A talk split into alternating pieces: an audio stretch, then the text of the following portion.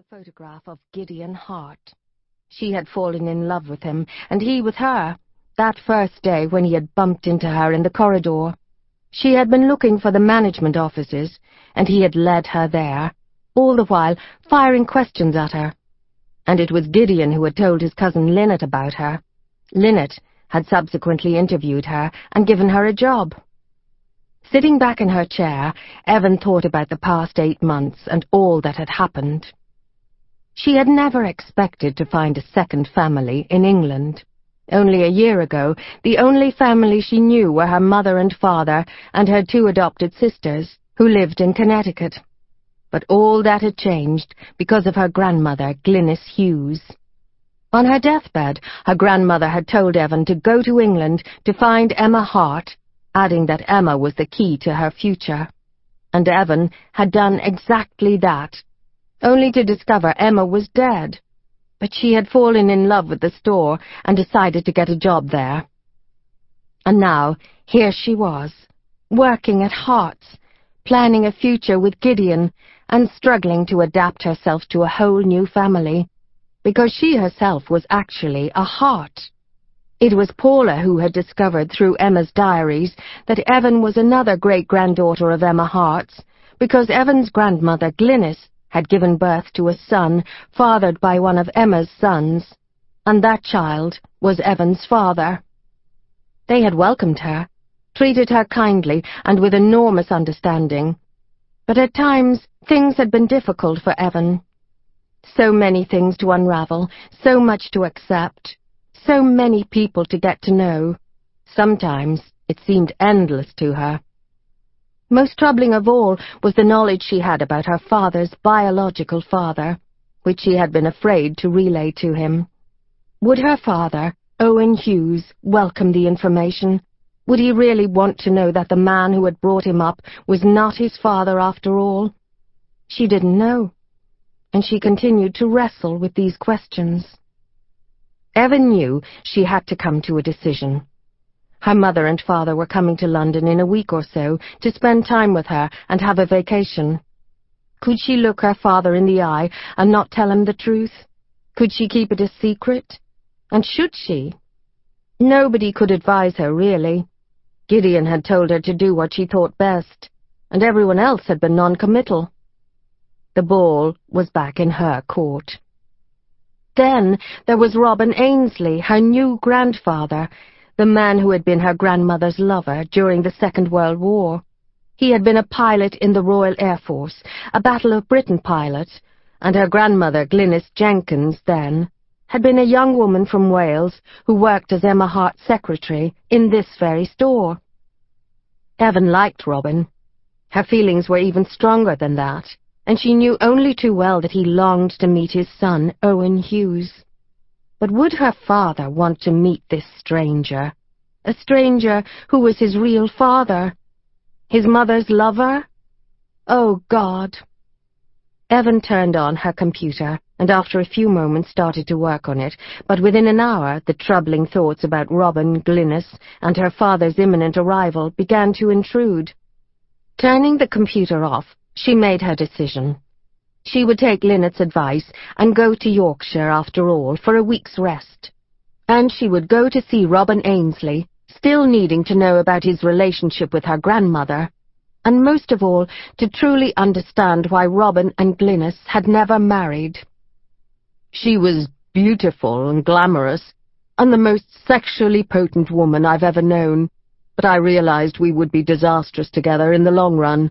We would have ended up killing each other. Robin finished with a small sigh. He sat back in the wing chair, his eyes on Evan.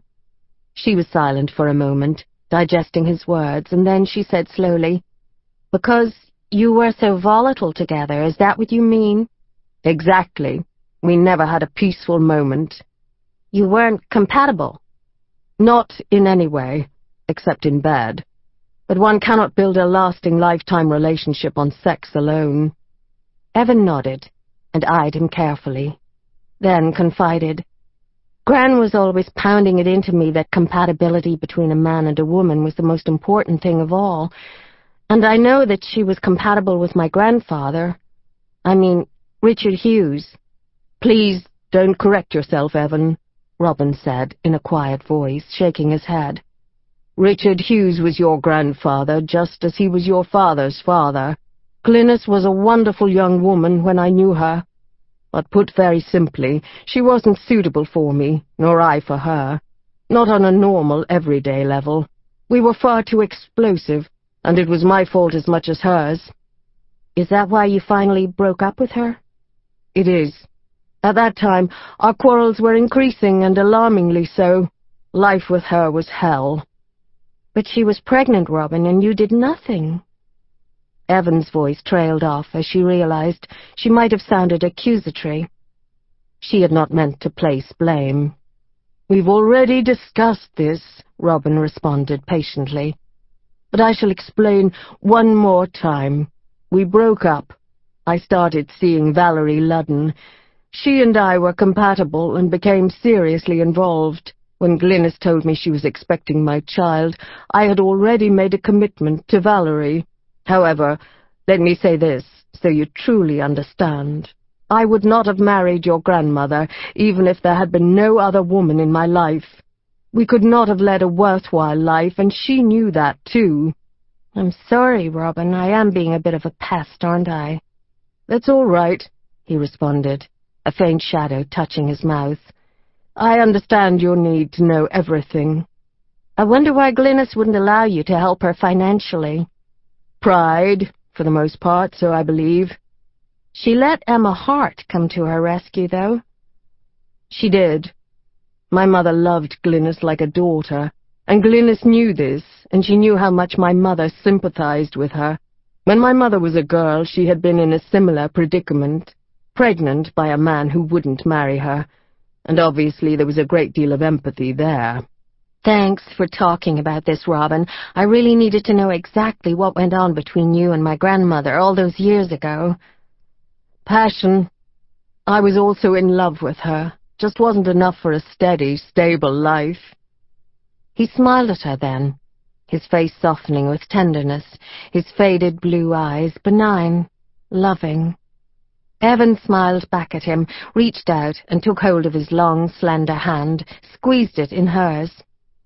The two of them were seated on the large sofa in the library at Lackland Priory, Robin's house in Yorkshire, meeting for the first time in several weeks, and they were glad to be together again, to have this chance to get to know each other better the old man and the young woman, related by blood, but total strangers until recently. The grandfather, the granddaughter. Two people who had only just discovered each other's existence and wanted to be friends, to understand each other, to find closeness, even the intimacy of family, if that was possible. The younger striving to comprehend a disastrous long-ago relationship the elder hoping that his past actions would not damage him too badly in her eyes, in the present. The silence was broken by the ringing of the telephone, startling them both. Almost instantly it stopped. The phone had been answered elsewhere in the house by a staff member. A moment later, the butler appeared in the doorway. Excuse me, sir. Dr. Harvey's on the phone. He would like a word with you. Thank you, Bolton, Robin answered, and excusing himself to Evan, he rose, striding over to the desk. Sitting down, he picked up the receiver. Good morning, James. Evan also rose and walked across to the French doors, which opened onto the terrace of the ancient manor house. She stepped outside, closing the doors behind her, and took several deep breaths. The air was always clean and fresh up here in the dales. It was a glorious morning in early August, the sky azure blue, and without a cloud. A sunny golden day filled with pristine light, just as it had been yesterday and the day before. She had grown to love this crystalline light, which she had discovered was so prevalent in the north of England. Now she sat down on the stone bench and stared across the wide green lawns that splayed out from the house and were bordered by flower beds filled with colourful perennials. Her eyes came to rest on the copse of trees, which stood slightly away from